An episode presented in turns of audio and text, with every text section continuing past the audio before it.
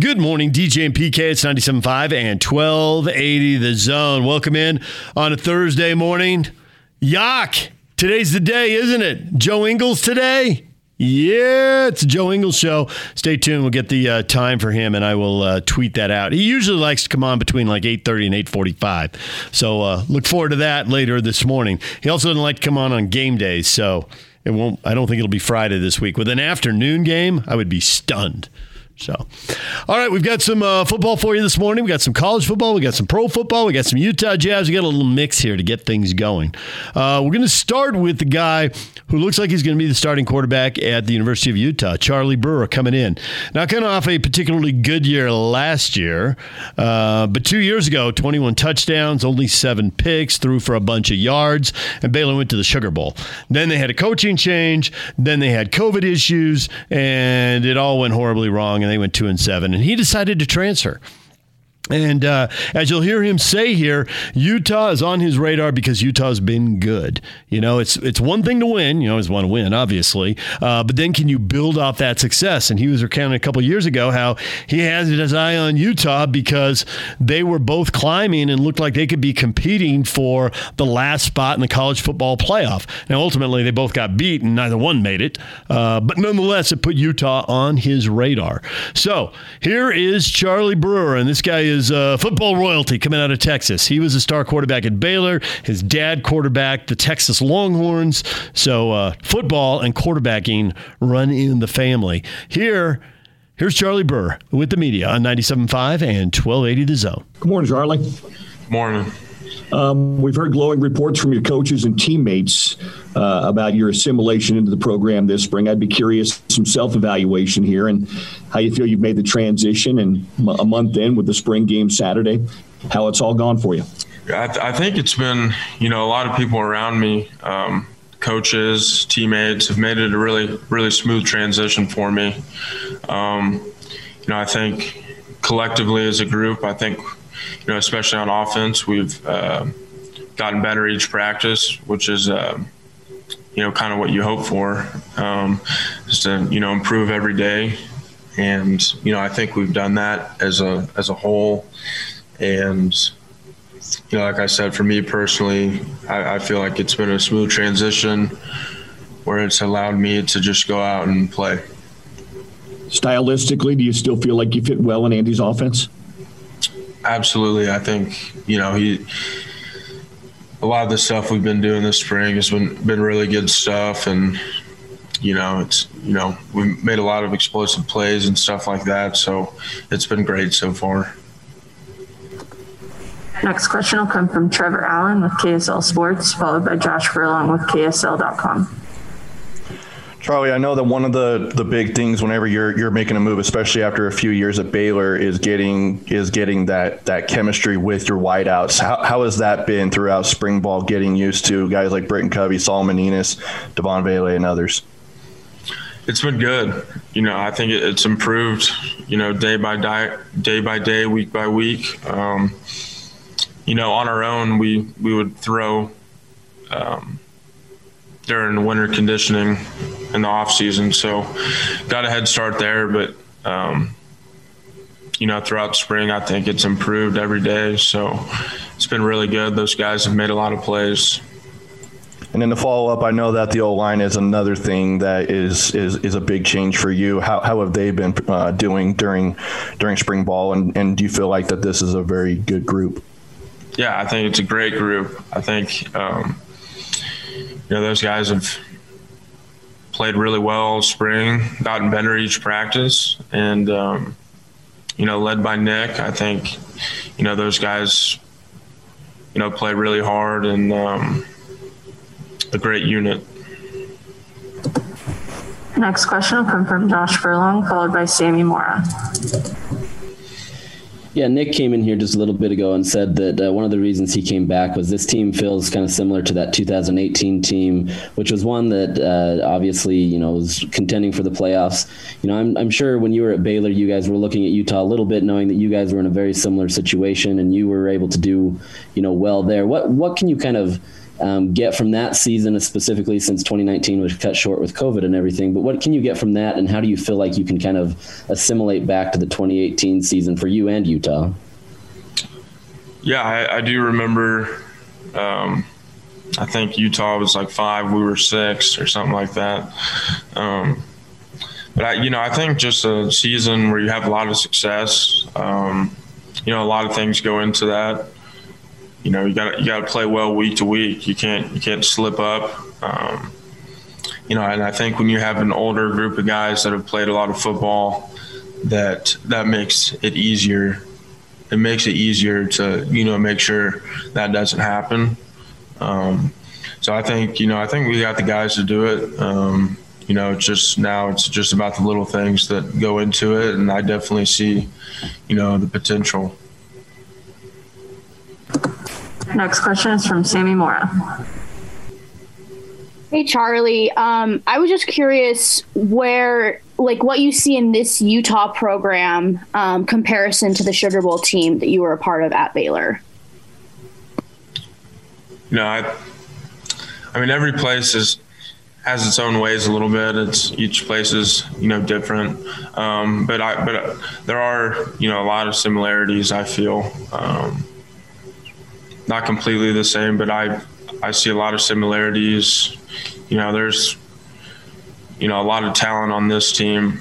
Um, I will say that there's a ton of talent on on this team, and um, you know, I always said that uh, Coach Whittingham has his similarities to Coach Rhule, Um, so I guess that's a similarity in that way. Next question I'll go to Josh Furlong, followed by Bill Riley.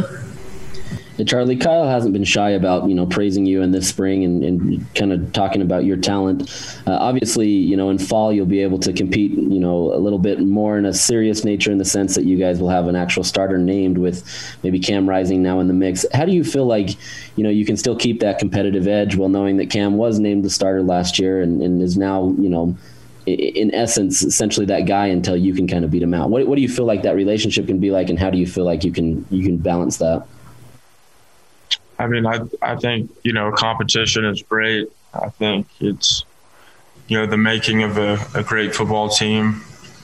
Um, the more competition you have, um, I think the better. So, you know, I think you know Cam's a great guy. Um, we get along very well off the field.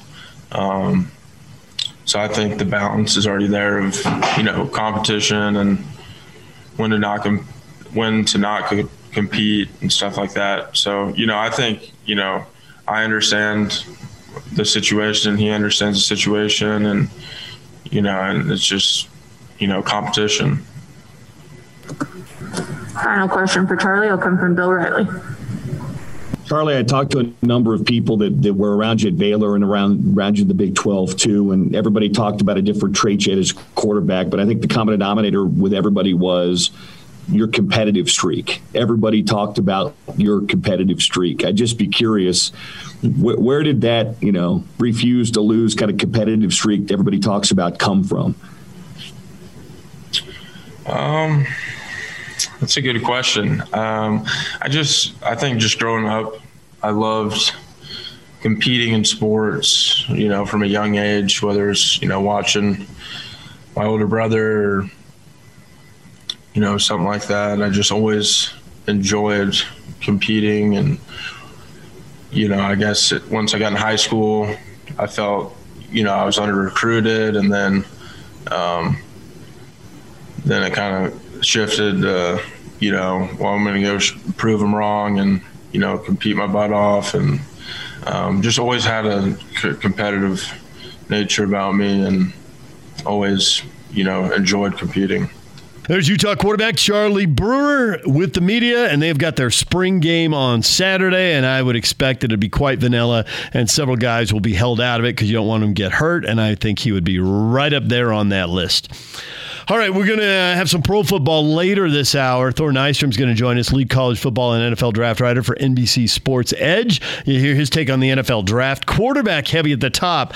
I think there's a couple of big stars at the top of the draft who aren't quarterbacks, and apparently they're going to slide because they're not quarterbacks. Man, that is going to be a big win for somebody who's in the top 10, but not in the top five, I think. We'll talk to him about that. Coming up next, though, Eric Walden, Jazz beat writer for the Salt Lake Tribune. Stay with us. Take the zone with you wherever you go. Let's go. Download the all new Zone Sports Network app on your phone and get live streaming of the zone as well as podcast editions of every show. From Salt Lake to Shanghai, Provo to Portugal, or Ogden to Oslo, wherever you go, we'll tag along. Let's go. Download the new Zone app by searching Zone Sports Network wherever you shop for apps. It's the Zone Sports Network app from 97.5 1280 The Zone and the Zone Sports Network.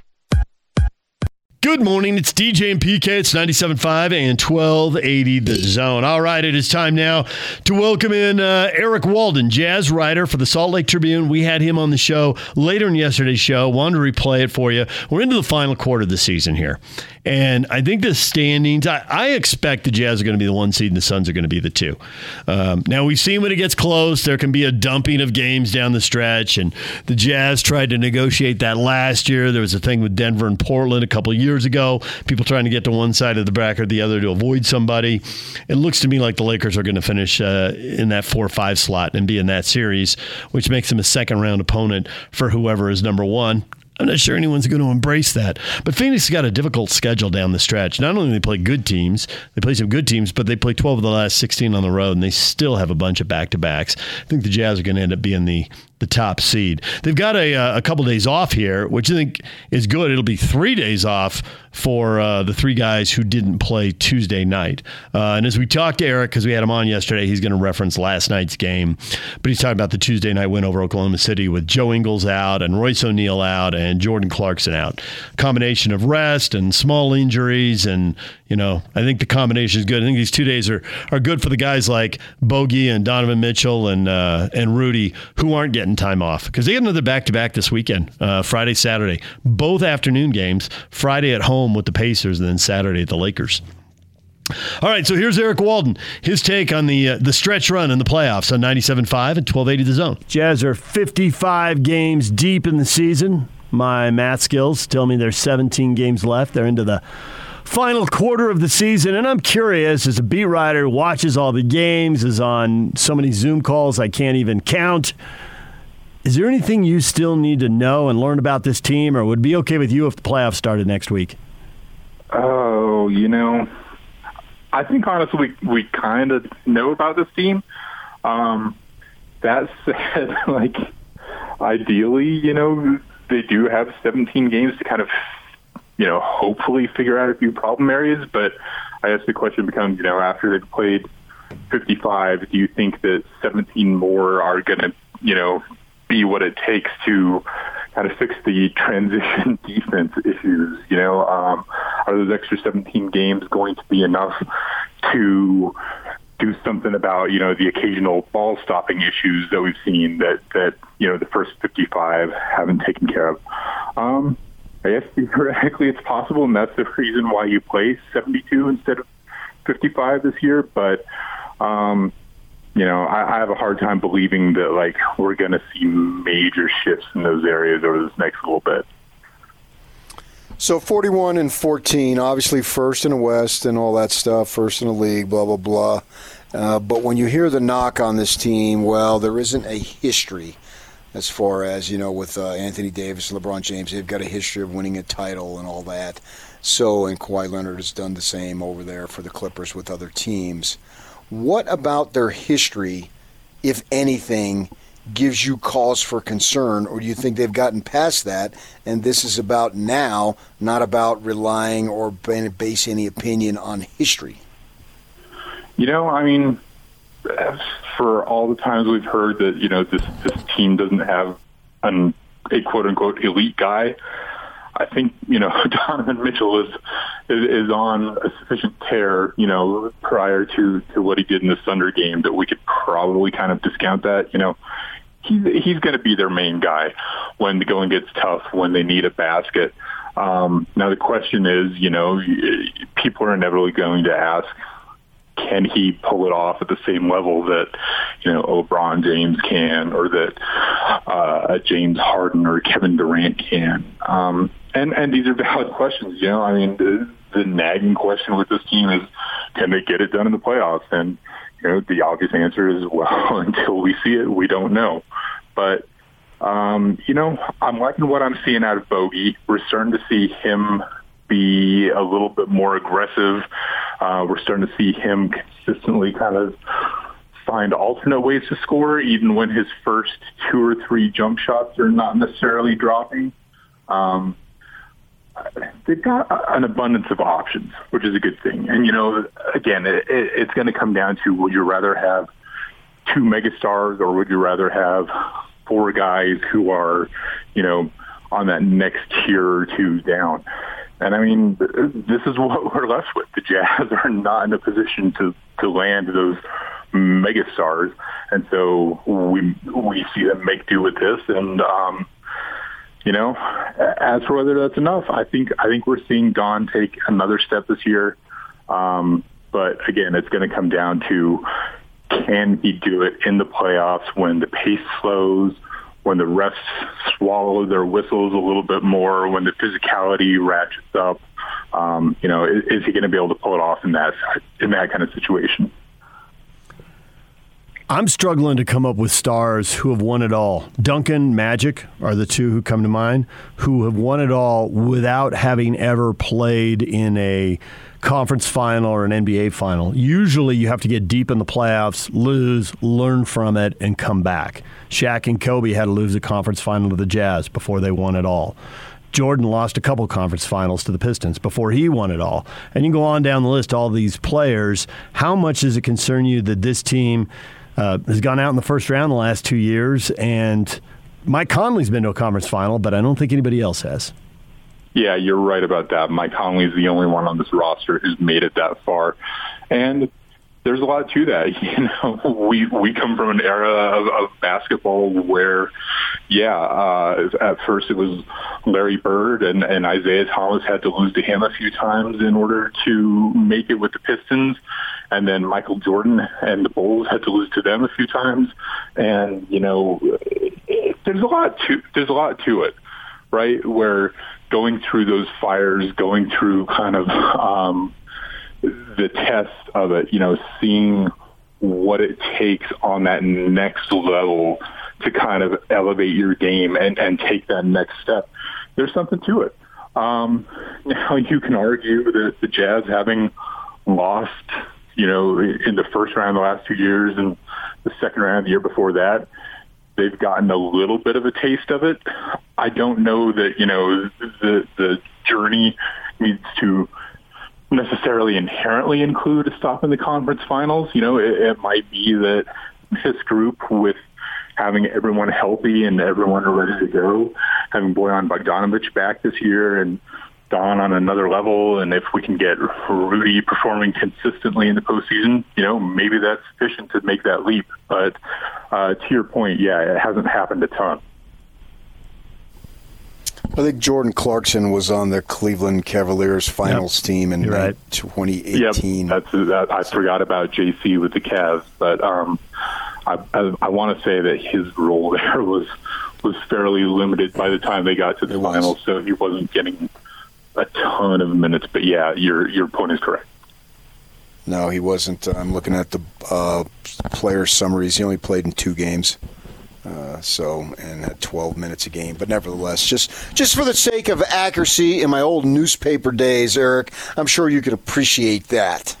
I do. I appreciate you keeping me on my toes and keeping me honest, which you know are one of those I expect from you, if, if not necessarily the latter. So always always good to be pleasantly surprised.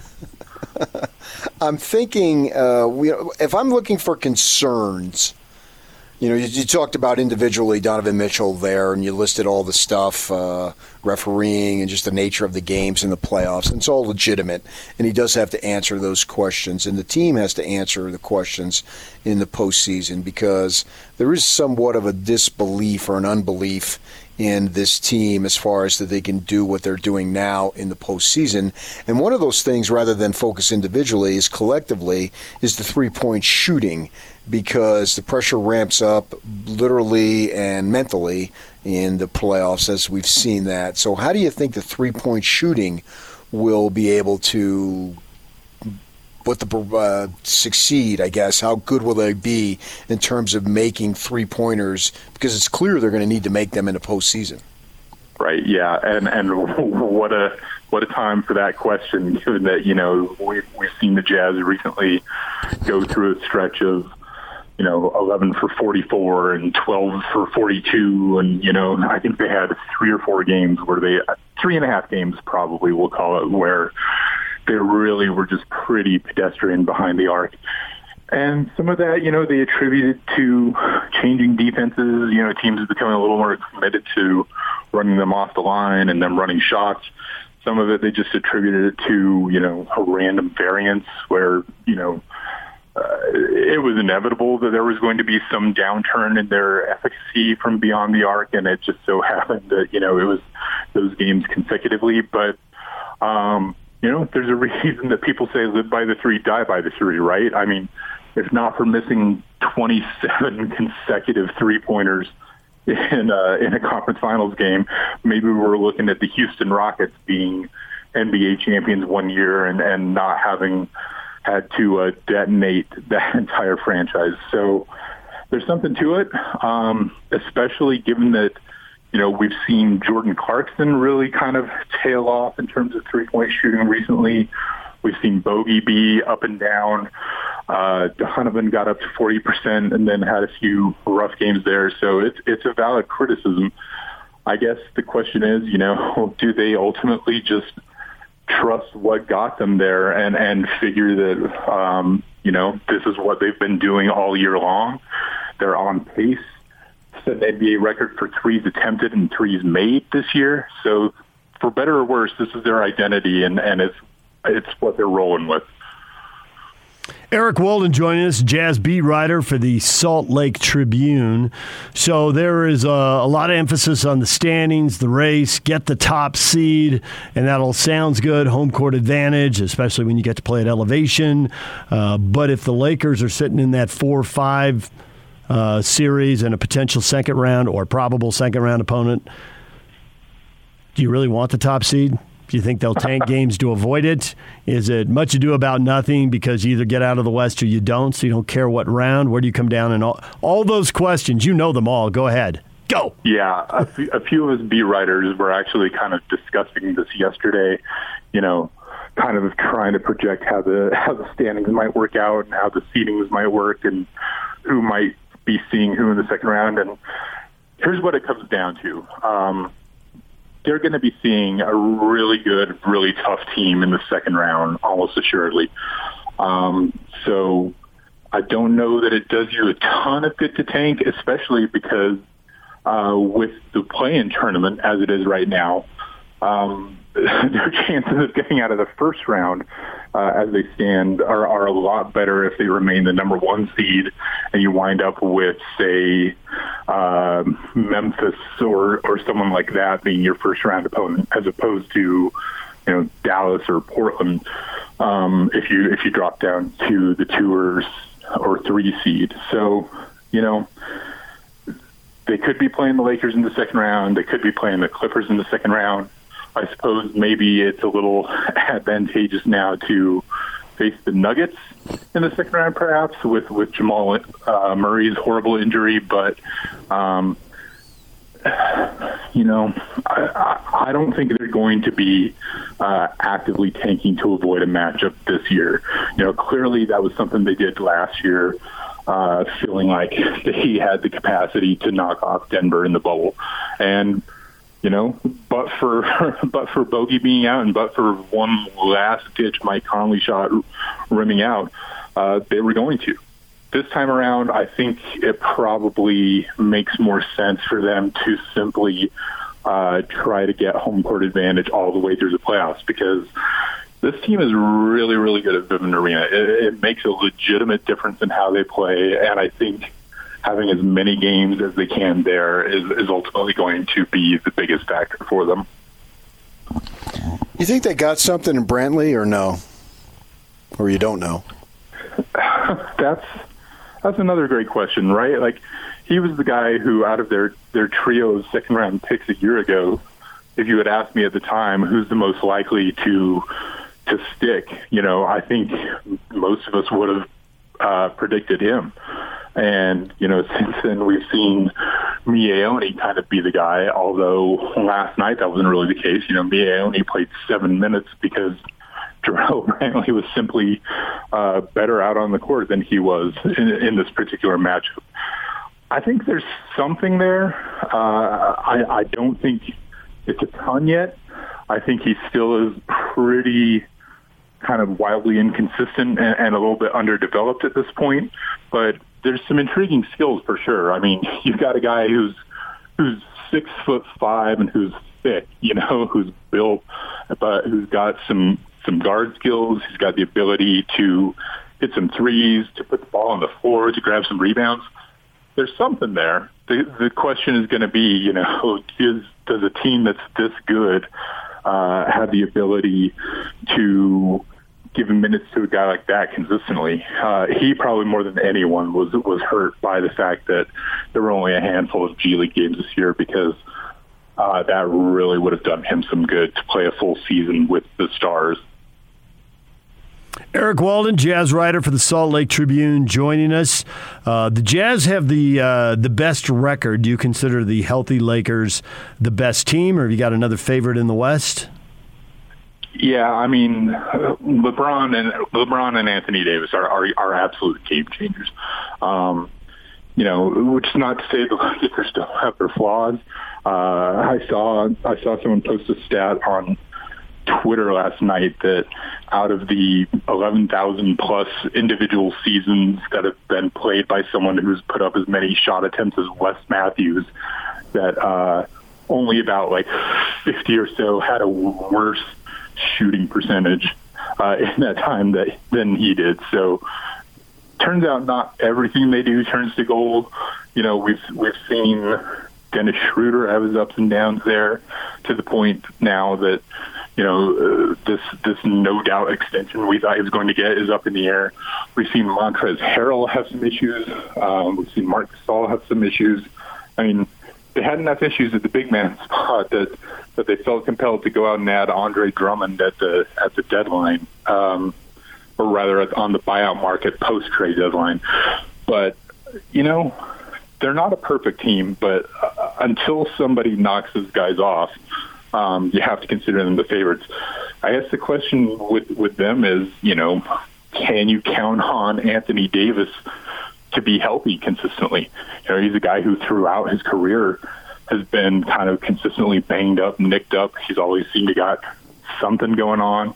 Um, but then again, you know, if he can get it right for the playoffs and, and put it together for those 16 games, they're awfully tough. So, um, yeah, I think Phoenix have the experience. I think the Clippers probably, you know, while while Kawhi and uh, Paul George are incredible, they've got some deficiencies. So you know, as great as the Jazz have been, and as likely as they are to finish with the one seed, uh, I, I think we have to say that yeah, the Lakers are the postseason favorites if those two guys are back on the court and playing well. And you just hope if the Jazz should get through these teams in the West that they don't face the Wizards in the final, right? yeah, so long as they can avoid the Washington Wizards in the NBA Finals, they've got a shot. 20 and 33. 6 and 2 against the big dogs, Lakers, Clippers, Jazz, Nets. 14 and 31 against everybody else. The NBA makes no sense. Yeah, there's there's a lot to that this year. It's you know I, I saw another stat that um, the Jazz had like kind of the lowest margin of winning of any first place team in the league since um, I, I forget who the previous team was, but it was um, the lowest margin of winning against fellow top teams of any team in, in about 20 or 30 years. So it's just it's just crazy all the way around. You know, who knows how it's going to turn out? Um, we're starting to see players say, "Hey, you know, did Jamal Murray get hurt because we're playing this this truncated schedule because we're cramming all these games into such a short amount of time?" Uh, we've seen it turn into load management in the extreme for some squads. We've seen it turn into um, you know that that's been one of the criticism of the Jazz's record. Yeah, they've won a lot of games, but a lot of them have been against, you know, uh, the Brooklyn Nets holding out Kevin Durant and James Harden and Kyrie Irving and all of that. You know, so what it all means, I don't know, but. Um, you know, I guess to that point, yeah, let's just cancel these remaining 17 regular season games and, and get the playoffs started. We've seen all we need to, right? Well, that just brought this segment full circle. Way to go. Well done. Good work, Eric. This is why I'm the talented newspaper journalist that I am. All right, well, we will let you go. We appreciate a few minutes uh, and uh, look forward to uh, reading you when the Jazz get going again Friday and Saturday. All right. We'll uh, talk later, guys. There's Eric Walden, beat writer for the Utah Jazz, working for the Salt Lake Tribune, covering the Jazz. All right, when we come back, Thor Nystrom, lead college football and NFL draft writer for NBC Sports Edge. His take on the quarterbacks at the top of the draft. How good are the Jets going to be? Are they going to put a team around the number two pick, especially since we assume the number two pick is Zach Wilson? Uh, we'll talk with him next. Stay with us. Take the zone with you wherever you go. Let's go. Download the all new Zone Sports Network app on your phone and get live streaming of the zone as well as podcast editions of every show. From Salt Lake to Shanghai, Provo to Portugal, or Ogden to Oslo, wherever you go, we'll tag along. Let's go. Download the new Zone app by searching Zone Sports Network wherever you shop for apps. It's the Zone Sports Network app from 97.5 1280 The Zone and the Zone Sports Network. DJ PK, it's 97.5 at 1280 The Zone. We are joined now by Thor Nystrom. He writes for NBC Sports Edge, covers the NFL draft, lead college football writer. Thor, good morning. How are you doing, gentlemen? Doing well. As you know, Zach Wilson's climb up the draft board has been met here in Utah by uh, smiles and high fives from the BYU faithful and snorts of derision from Ute fans and Utah State fans. The rivalries rage on here. And I'm curious because if he goes number two to the Jets, like everyone seems to think he is, you know, They'll win, they'll lose, people will judge him. But the Jets have been uh, more a mess than not for a long period of time. And I'm curious if that is a franchise a quarterback should want to go to. Obviously, they've been shaking things up now with the leadership. How much faith do you have in the Jets going forward? Um, that's man, that's a tough question historically to ask anyone. Um, probably not the most, just because of you know where they've been and whatnot. And and it, you know, as, as far as the the decision with with Wilson, fascinating, right? I mean, like you had to pay a prohibitive cost to do that transition from from Sam Darnold to to Wilson, right? Like you got a second round pick and a couple of ancillary picks later on ones, but now you're going to be, you know, I mean, they would have gotten an absolute boatload for that second pick if they'd gone the other way. So it, I mean, it's a, it's a fascinating decision. For me, uh, there's a little bit too much risk in Wilson's profile for me personally to have been willing to pay that price. But I certainly understand what you know where they're coming from. Uh, you don't see players with with that kind of an arm come into the league every year. You know, it's just it was lasers everywhere. You know, I mean, the the jump up he took, I I, I would understand wanting to uh, sort of stake the future of my franchise on that arm for sure. So it looks like the emphasis on quarterbacks has never been greater. And there's five guys. We talked about Wilson and Lawrence and Fields and Mac Jones and Trey Lance. So those five, at what pick in the first round do you think we will get to and have all those five guys be gone? That's a really interesting question. So, you know, Schefter reported uh, a couple weeks ago that there'd be four in the top seven. It seems like that's just about a lock right now. Um, I would say, you know, as, as the board is presently constituted, you would almost think that nine would, would be the floor for the fifth one, right? Like, because whether it's Atlanta or Detroit, for the uh, fourth one, or you know, trade up iteration, et cetera. Um, and then you have Denver, you know, at the ninth slot if they have not moved up. So I, I would think that that would be where five would, would go off the board. Um, but even, you know, outside of that, if there if there's moves and stuff like that, worst case scenario for any of those guys, I, I just don't see how they would even drop to the Patriots at 15, which is what you would usually think of as as sort of the floor for these guys. That that would be the absolute absolute nightmare for for the fifth one. But um, right now, nine realistically might be the floor for the fifth one. So if you already have your quarterback and you're drafting in the top nine, and you see some of the players who are there, you must be drooling, thinking, we don't need a quarterback. Let these guys fight over the quarterbacks. We got our guy. And to add Pitts to your receiver core or to add Sewell to your offensive line, it seems like these other teams that aren't drafting quarterbacks aren't getting talked about. But it seems like if they don't trip over themselves or if they don't get crushed by injuries because that can wreck anybody's career in the NFL, they're they're gonna they're gonna do great. They're really gonna make out in this draft. Yeah, it, it, that's a really good point. Um, you know, starting with Atlanta, for instance, you know, like a, a team that if they don't take a quarterback, you, you just have Kyle Pitts, right? Like, I mean, is who I would take. Um, but outside of Pitts, who is is a generational unicorn type talent at his position, you have a couple other guys like that. Uh, for me, Penei Sewell is like that. He, he's the best offensive lineman that I've evaluated in the last five years. So I put him above you know that I mean like a priority player right in the in, in, the top 10 Ja'Marr Chase is one of the best receivers we've had come out in the last couple of years as well. And so your your point is very well taken where yes, this is a very good quarterback class in, in, the same way, and, and maybe even some inside the NFL would perceive it as a bit better than our last five quarterback first round. You know, the the one with with Mayfield and Allen and Rosen and and Lamar Jackson, et cetera, and Darnold, I, I, I suppose. Um, this one is is going to end up in terms of draft equity more investment in the five quarterbacks because I, like I just said, I don't think the last one is falling to to the 32nd slot like Lamar Jackson did, and the manifestation of that is these other three, four, five, you know, however many you want to put in that group of players at other positions that are not only the best players at their position this year, but if you put them into a bucket of the last three or four or five, where they would also be at the at the top of the class. And Sewell is one of the, for me, you know, and, and Pitts for sure if you put it the last decade in a bucket, um, they're either going to come out at the top or, or near it. And so, again, your point's very well taken. Where th- this this rat race to get up the board to take all these quarterbacks, the the natural offshoot of it is that it's going to push some of those guys maybe just a little bit lower uh, down the board. You know, whether they drop a slot or two lower, or whether it's you know four or five slots lower, there's going to be very good deals to be had for some of those teams that are not looking for quarterbacks in the top 15. So we pretty much have Lawrence one, Wilson two. Uh, number three is the Niners, and obviously they've made some moves there.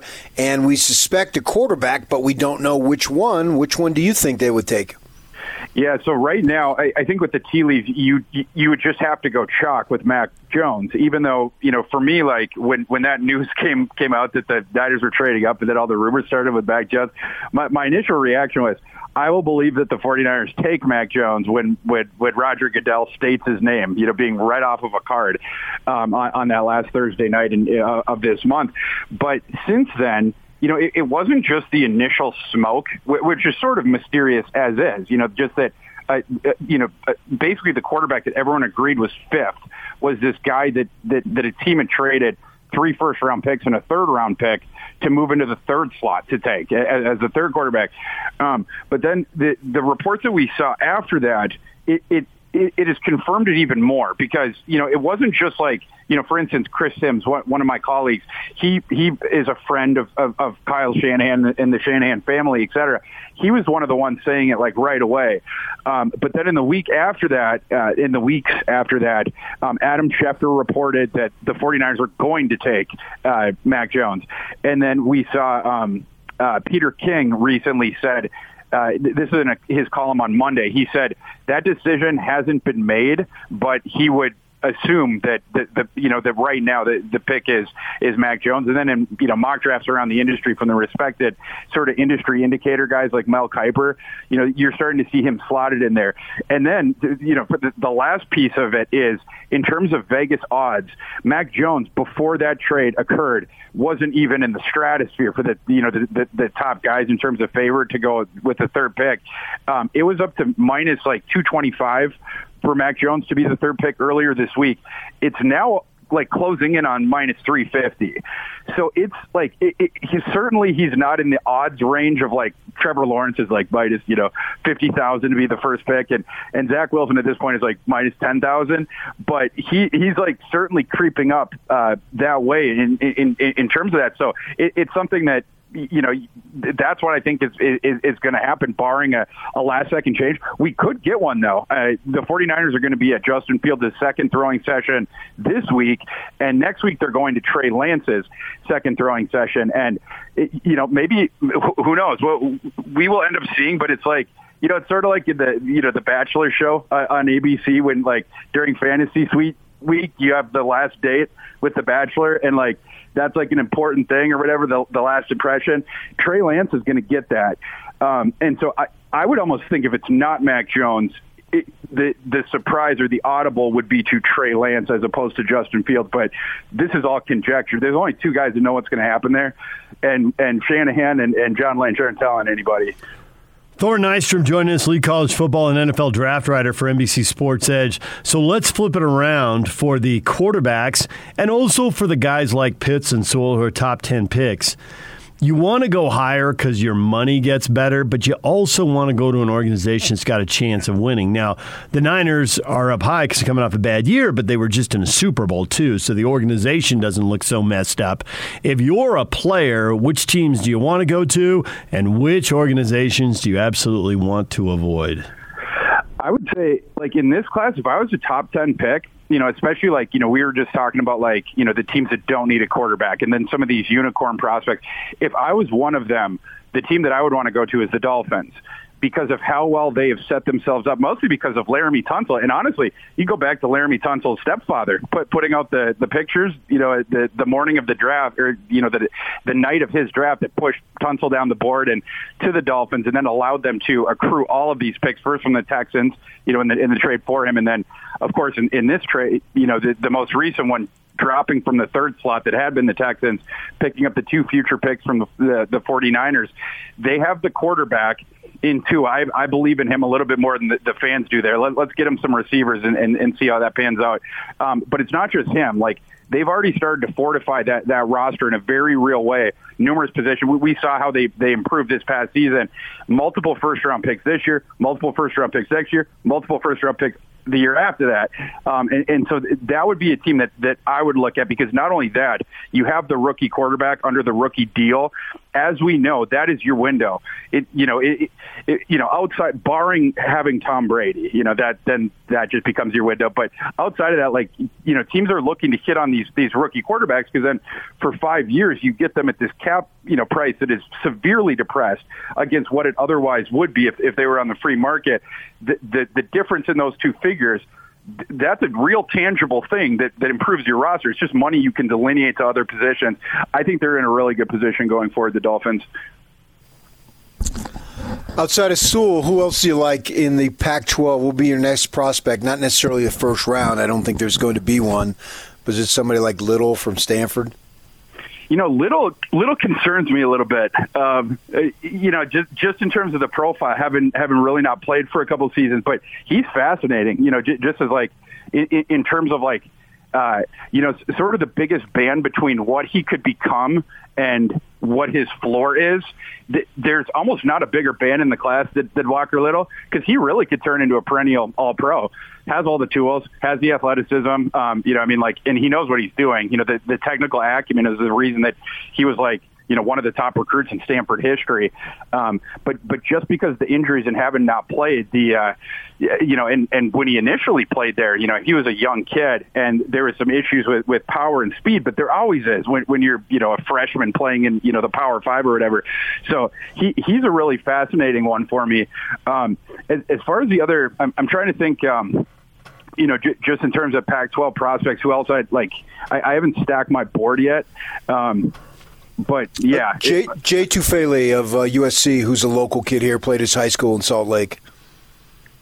Yeah, yeah, an, another really interesting and, and USC. You know, interestingly enough, like um, you know, I, I I've, I've sort of begged on Clay Helton. A lot of people have the, the the past few years, but like you start to look at now the guys coming into the draft, you know, which are actually classes that were manifested from Clay Helton, um, starting to get a lot better, right? Like in in this class, it's not just him; it's the kid he plays next to inside there. Um, they have a linebacker in the class. They have a couple defensive backs, um, and the offensive fire. Well, and of course they have Amon St. Brown's in this class too. Tyler Vaughns way later down. Probably won't get drafted. But then, you know, going forward, um, you know, Kedon Slovis and, and, and all the guys that they have on offense, like you're just going to see them start to, um, you know, USC sort of have a, a resurgence there. But yeah, as, as far as the USC kids, like on, on the interior, I like both of them. You know, I mean, like, and they they both do different things.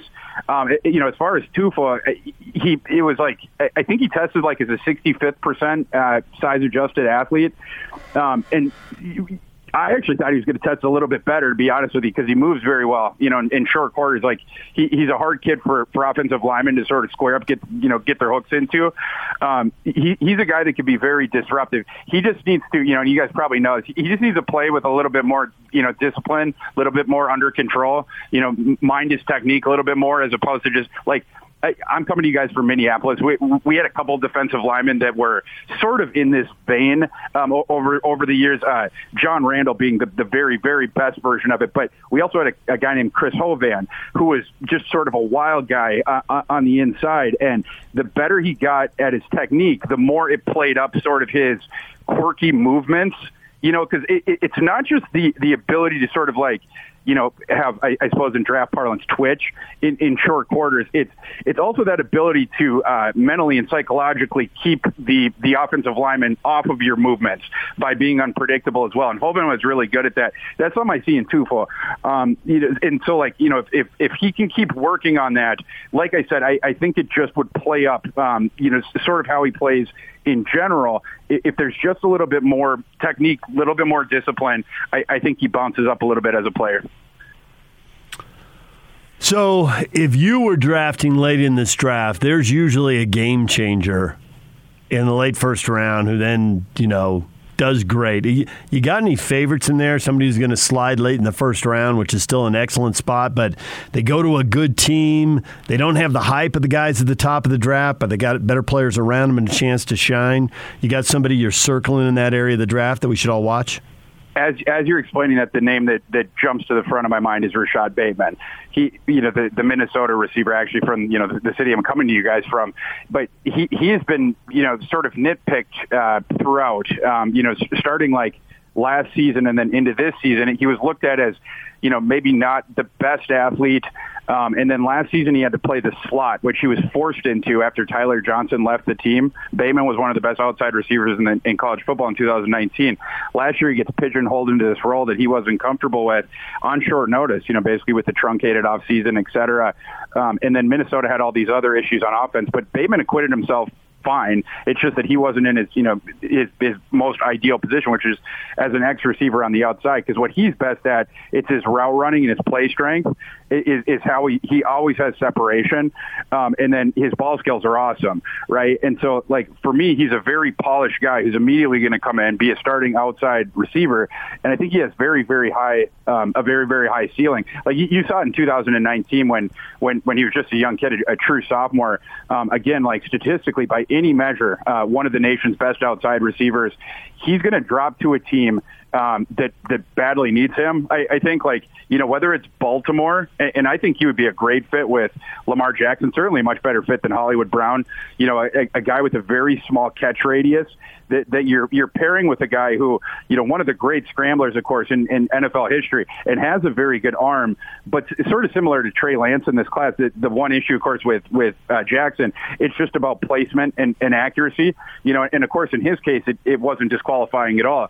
Uh, but you know, in, in matching with Lamar Jackson's game, I want a guy with a bigger catch radius um, that you know can use his frame at the catch point. You know, if, if if he needs to go and get balls outside of his frame, et cetera, and that is always open in the intermediate area. And that, that's Rashod Bateman. He's going to catch all the balls downfield. You know, he, he turns 50-50 balls more into like 80-20 balls, and then you know downfield, and then in the intermediate area like I said, just always open because of his footwork. Like he's one of those guys. If you watch him, like if you watch the defensive backs, he he's the guy that always gets them their feet crossed up, or he gets them. Um, my favorite thing watching his film was when he would uh, clown a guy so bad that they would actually have to do a pirouette to, to catch back up to him to, to gain them their momentum. So like he can get defensive backs doing all kinds of crazy keystone top things, falling over themselves just because of his footwork.